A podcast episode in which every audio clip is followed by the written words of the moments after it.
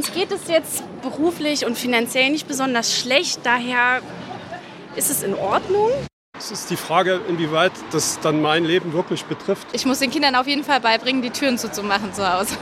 Ich sage mal ein bisschen mit gemischten Gefühlen, weil mal sehen, was noch alles kommt. Wir haben ja nicht nur mit den Energiepreisen, wir haben mit den Spritpreisen und mit allen. Wir haben bei Menschen auf der Straße nachgefragt, wie sie wegen der hohen Energiepreise auf den kommenden Herbst blicken. Die Antworten sind teils zuversichtlich, teils skeptisch. Trotz des dritten Entlastungspakets hat es erste Demonstrationen gegeben, vielen reichen die Maßnahmen nicht. Gruppierungen aus dem linken und dem rechten Lager gehen unter dem Motto heißer Herbst auf die Straße. Wir fragen uns heute, wie heiß wird dieser Herbst? Mein Name ist Laralena Götte. Hi.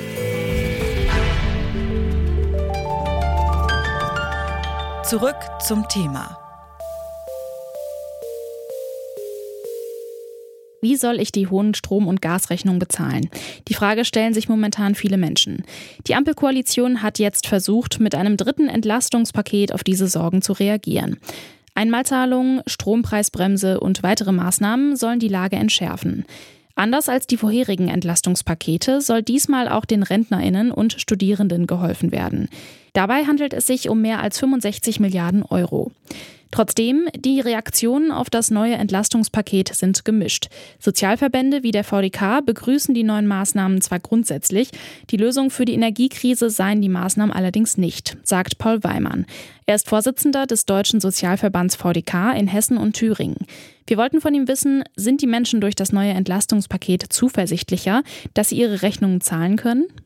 Die Gesellschaft ist sehr stark geprägt von Angst und auch unsere Mitglieder und auch diejenigen, die mit uns zusammenarbeiten, haben eine relativ hohe Staatsverdrossenheit. Das heißt also, das, was die Bundesregierung derzeit auf den Weg gebracht hat, wird derzeit noch nicht als ein Ergebnis abgehakt, sondern man wartet jetzt darauf, ob dann tatsächlich der Vollzug auch stattfindet.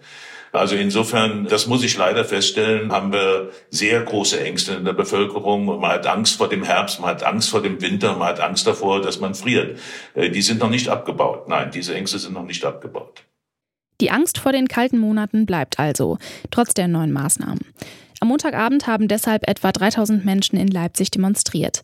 Auf der einen Seite die Partei Die Linke unter dem Motto heißer Herbst gegen soziale Kälte und auf der anderen Seite, abgegrenzt von den linken Demonstrantinnen, rechte Gruppierungen.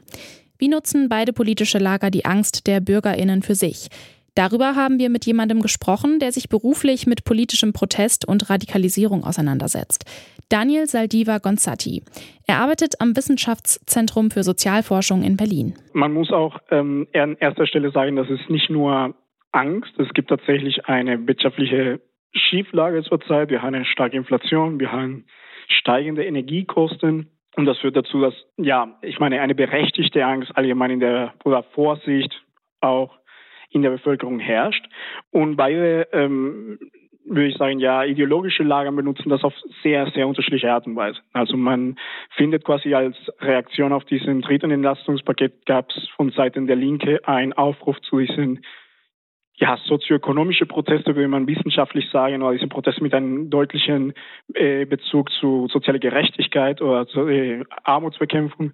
Und von Seiten der Rechten, das war am, am Montag in, in, in Leipzig, was vor allem organisiert stark von, von Freien Sachsen, war es ein Aufruf gegen, ähm, also war in dem gleichen Kontext, aber deutlich mit einer stärkere, ich glaube, ich habe von Täuschungsmanöver gesprochen, also quasi dieses ganze Apparat, dieses ganze System, das ist ein Enttäuschungsmanöver, dieses Paket ist ein Enttäuschungsmanöver. Also man merkt, dass quasi die, äh, der Fokus der jeweiligen Proteste schon ein bisschen anders, nicht ein bisschen anders, sondern schon deutlich anders gelegen worden ist. Ob Wut, Winter oder heißer Herbst. Demonstrierende und auch einige WissenschaftlerInnen sehen eine Protestbewegung auf uns zukommen. Wir wollten wissen, wie Daniel Saldivia Gonzatti das einschätzt. Erwartet uns wirklich ein heißer Herbst oder doch eher ein lauwarmes Lüftchen?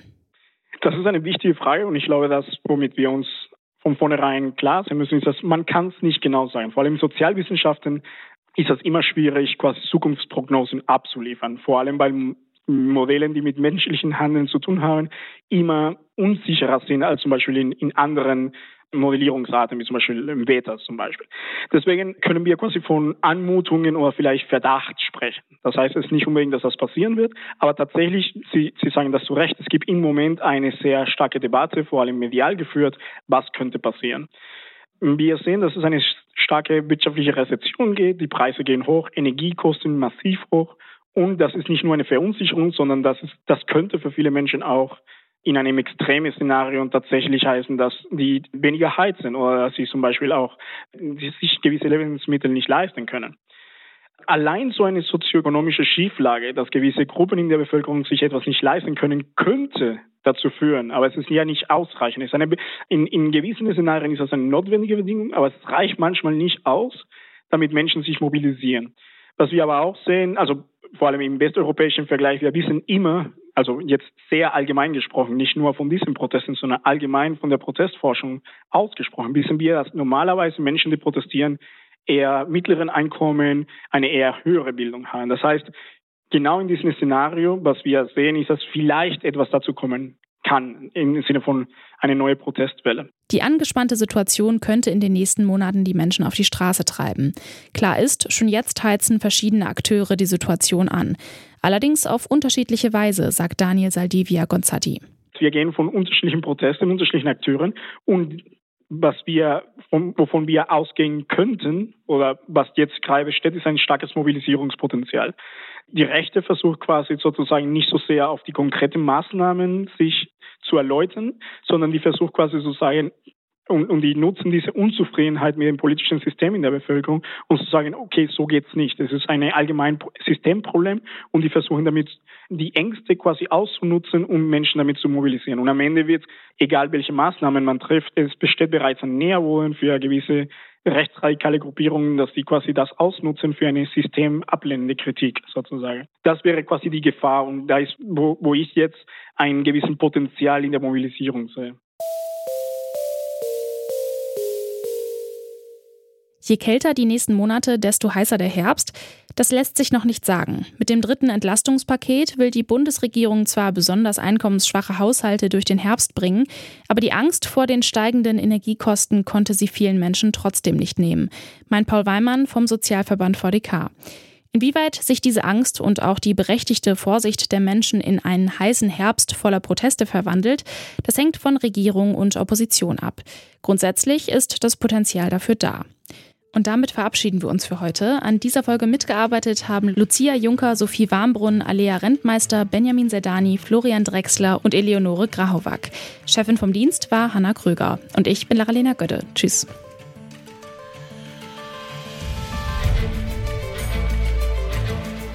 Zurück zum Thema vom Podcast Radio Detektor FM.